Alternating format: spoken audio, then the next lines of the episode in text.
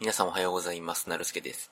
えー、素人のラジオ第238回目が始まりました。よろしくお願いします。えー今回は、えー、細切れシリーズみたいな、言いたいことを全部言おうみたいな、ね、感じです。なんか何の脈絡もない、本当に話がっちったりこっちったりする。まあそれはいつも通りなんですけど。そんな回になると思いますので、よろしくお願いしますっていうか、今19時半なんですけど、お腹減ったな。あの、俺ネポ聞きながらね、俺ネポ聞きながらじゃないわ。あの、昼ネポ聞きながら、あの、チキンラーメン食べたんですけど、ちょっとお腹減ったな。家に食べるものが何にもないから、コンビニ行かないといけない。めんどくせえな。うん。まあいいや。で、まあ、細切りシリーズの一つ目は、本当にしょうもない、本当に今回しょうもない回なんですけど、あの、携帯灰皿ってあるじゃないですか。コンビニとかで売ってる携帯灰皿。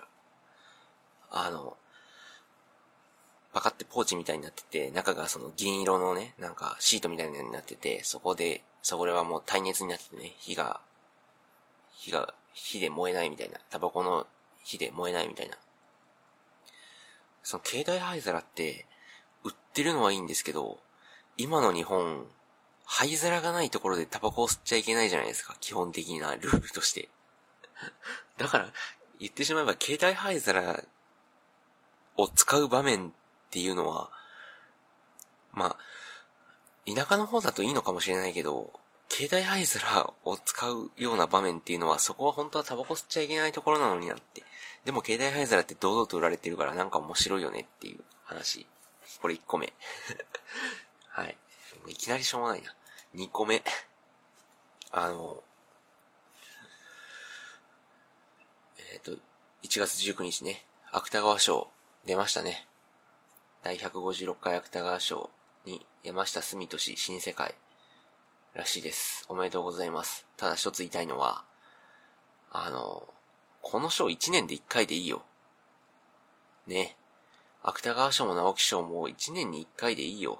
こんな、1年に2回もね、よく考えてみたら、思うんですけど、そんな、素晴らしい文学、純文学に等しい素晴らしい本なんて、半年に1回も出ないよ、普通に考えたら。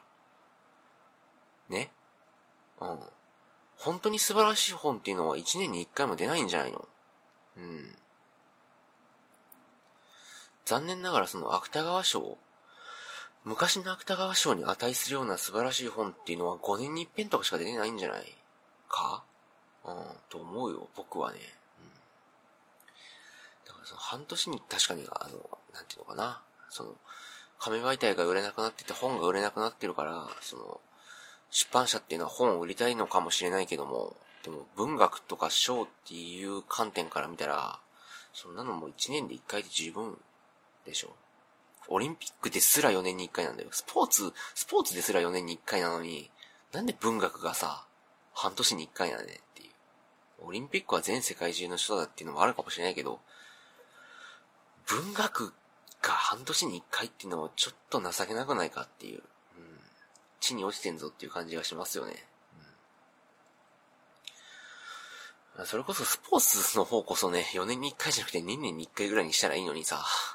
だって4年、4年って、だって言ってしまえば16歳の子が20歳になって、20歳の子が24歳になるんでしょ ?20 歳と24歳に体力なんて全然違うじゃないですか。わかんない。オリンピックってな、いつ、な、14から出られるのかなわかんないけど。で、4年って言ったらいろんなことがありますよ、そりゃ。大逆転もあるのかもしれないし、1位の人が2位になったり、2位の人が大幅に1位になったりとか、逆に言ったら怪我する ?4 年間のうちで怪我して選手生命立たれる人も山ほどいたりとか、する中で、4年に1回っていうその希少性はいいのかもしれないけども、スポーツってもっとラフなもんじゃないのかって僕は思うんですよね。ストックじゃないじゃないですか。スポーツってその場限りのものだし、興奮する方も。絶対スポーツって塗り替えられるもんじゃないですか。記録、スポーツってのは記録で戦うもんで、文学って記録じゃないですから。そういった文学っていうのはそのストックを楽しむものとしたら、もっと、そのストックになる何十年後かも素晴らしいって言われ続けるようなものを残すために、そんなの一年に一回とか数年に一回でいいんじゃないかっていう。うん。だって別に3年前の文章でも素晴らしいと思ったら選ばれればいいわけじゃないですか。でもスポーツっていうのはもっと旬なもん、選手をフィーチャーして取り上げて、記録として残して、その時に報道を見てる、報道っていうのかな、テレビを見てる、生中継を見てる人が興奮したりとかするものじゃないですか。言ってしまえばそれ、そのガムみたいなもんですよ、言ってしまえばね。すっげえ言ってしまえばだけど。味なくなったら終わりじゃないですか。ねえうん。だからスポーツってもっとなんか、なんていうのかな。もっと4年に1回とかじゃなくてもっと短いスパンでやるべきだと思うんですよね。僕はね。そんな感じ。って言ったらもう言いたいこと終わっちゃったあれ？早いな。もう他に言いたいことなかったかな。ないっけ？もう一個もっと言いたいことあった。あ、そうだ。あの、本ついでにもう一個言いたいことがあった。で、今回はちょっとまた毛色が変わって、あの、電子書籍ね。電子書籍。あの、僕、Kindle 持ってて、もちろん電子書籍、電子書籍でも本買うんですけど、あの、でも、書き込みとかしたい参考書みたいな本、新聞ダイジェストとか、新聞ダイジェストってデジタル出てないのかな？わかんないけど。なんか、例えばもっと、なんとかキーワードみたいなね、今年1年あったニュースを、こう、図解で説明してくれるみたいな、書き込みがしたい本あるじゃないですか。書き込みにしたり、線引いたりとかしたいものは、デジタルでは買わなくて、僕本、紙の本で買うんですよね。で、アマゾンでね、本買う人ならわかると思うんですけど、もう本当にボタン一つで、あの、紙の本か、Kindle かって選べるんですよね。で、その時値段見てもらえばわかるんですけど、ほぼ変わらないんですよ。ほぼ。で、これなんでだろうっていつも思ってて、デジタルなんだからもっと安くすればいいじゃんとか思うんですけど、それにはなんか思惑があるらしくて、まあ、あんまり直接的なことは言えないですけど、某大手新聞社の人に聞いたんですけど、まあ人事の人に、某、某大手新聞社の人事の人に聞いたんですけど、あの、あるじゃないですか。新聞でも電子版？あるじゃないですか。iPad とかで読める、iPad とかスマホとかパソコンとかで読める電子版？と紙の新聞の値段がほぼ変わらないのはなんでですかって聞いたんですよ。じゃあ、えー、っと、ほんすごい簡単なことで、紙の新聞を安くしたら、一気にその収入が減るから将来的には、紙の新聞紙のものっていうのは廃れて、あの、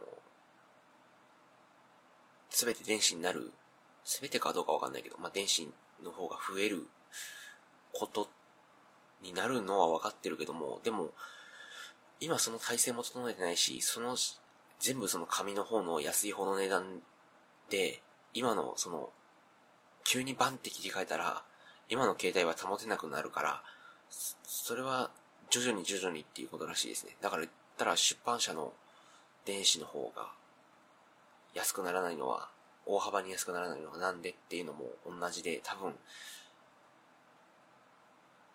収入の方、問題だと思う。だから、それだけ電子の方も売れてるっていうことなんじゃないかなと思うんですよね。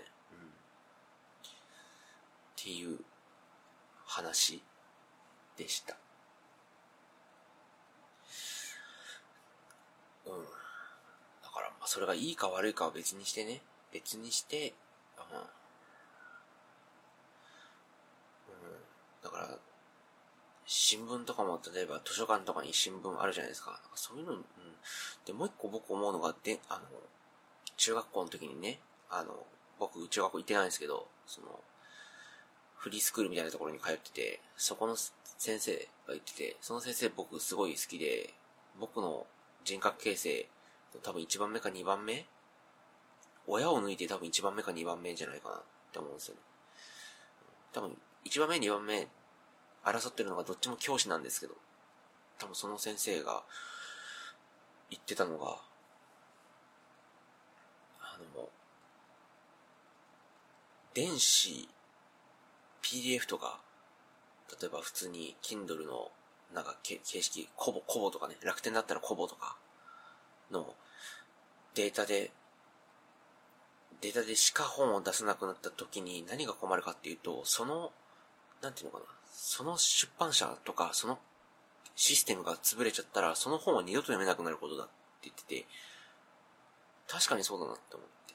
本だったら、まあ、燃えちゃったら終わりですけど、100年後も読めるじゃないですか、言ってしまえば。日焼けとかしなければ、ければちゃんと本棚にしまって、日が当たらないところに置いておけば、100年後もその本は読めるじゃないですか。言語が変わらない限りね。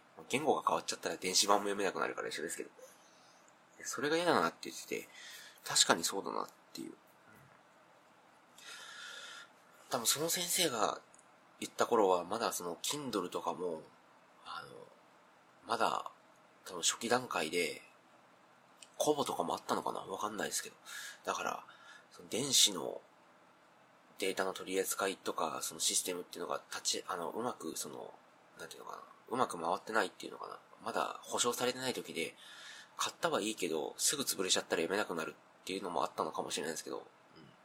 あと USB にデータを入れといたら、USB 落としちゃったら、USB メモリー落としちゃったらデータ破損しちゃうけど、紙の本だったら落としてもまだ読めるとか、あと、タブレットがなくてもどこでも読めるとか、そういったなんか考えもあるのかもしれないから、全部が電子になったら多分困るようになるから、紙の本は多分消えないんじゃないかなって、その先生言って。まあそれがどういう風にして解決されるのかっていうのがわかんない。例えば、PDF も出て、コボンも出て、Kindle 版も出てとか、もしかしたらその方、そのなんていうのか企画が統一されるのかも。だから PDF ってもうほぼ統一されたも同然じゃないですか。PDF ほどアドビ社が出してる PDF ほど、アドビ社アドビ社なのかな？オラクルなのかな？あれ。オラクルじゃないか。アドビって、会社の名前？ポケモン的なやつ？あ、そうだ。ごめんなさい。アドビは会社だ。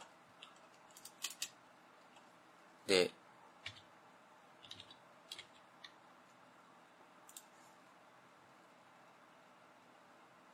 さ、アドビとオラクル全然関係なかった。すいません。あの、アドビ社がね、アドビ社が出してるアドビの PDF っていうのは、あの、ほぼもう統一されたも同然で、PDF だったらまあ、うん、あと、あと何十年かは読めるんじゃないかなって思うんですよ。うん、だから、心配はないのかもしれないですけど、でも PDF 普通 Kindle で買ったら PDF にね、特殊な手段をしないと、こう、あの、変換できないので、データの拡張子を。そういったのも心配なのかなとか。うん。そんな、たわいもない話でした。こんなんでいいのかな本当に。ポッドキャストってこんなんでいいのかな ?240 回目、もうすぐ240回も更新してるのに急に不安になってきた。まあ喋りたいことを喋ればいいか。まあ、なんか、そんなことについてのご意見ご感想もお待ちしております。えー、メールアドレスは概要欄に貼り付けておりますので、よろしくお願いします。ということで、素人のラジオ第238回目、お相手はなるすけでした。聞いていただいた皆さん、ありがとうございました。それでは、さよなら。